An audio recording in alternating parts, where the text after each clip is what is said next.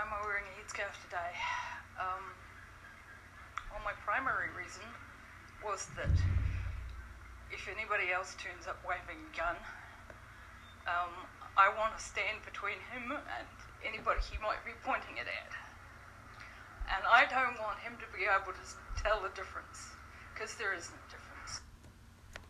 لماذا أضع حجابا على رأسي اليوم؟ حسنا السبب الرئيسي أنه إذا رأيت شخصا يشير بالسلاح سوف أقف كحاجز وأمنعه من ذلك. ولا أريده أن يخبرنا بالفروقات لأنه لا توجد أي فروقات من الأساس.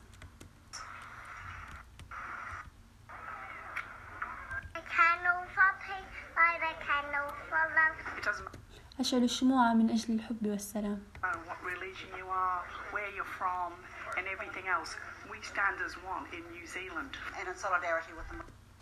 لا يهم ما هو دينك أو أصلك أو أي شيء آخر فنحن نقف معا في نيوزيلندا headscarves and wearing them very proudly.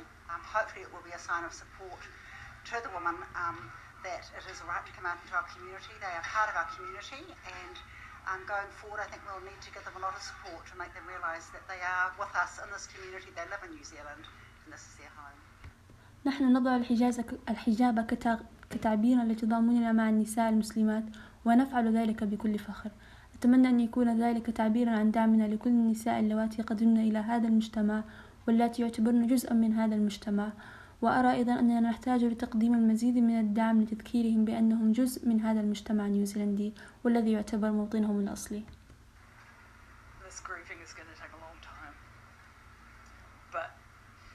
brought us all together um, in one big hug. We're never going to let anybody do this again. Never.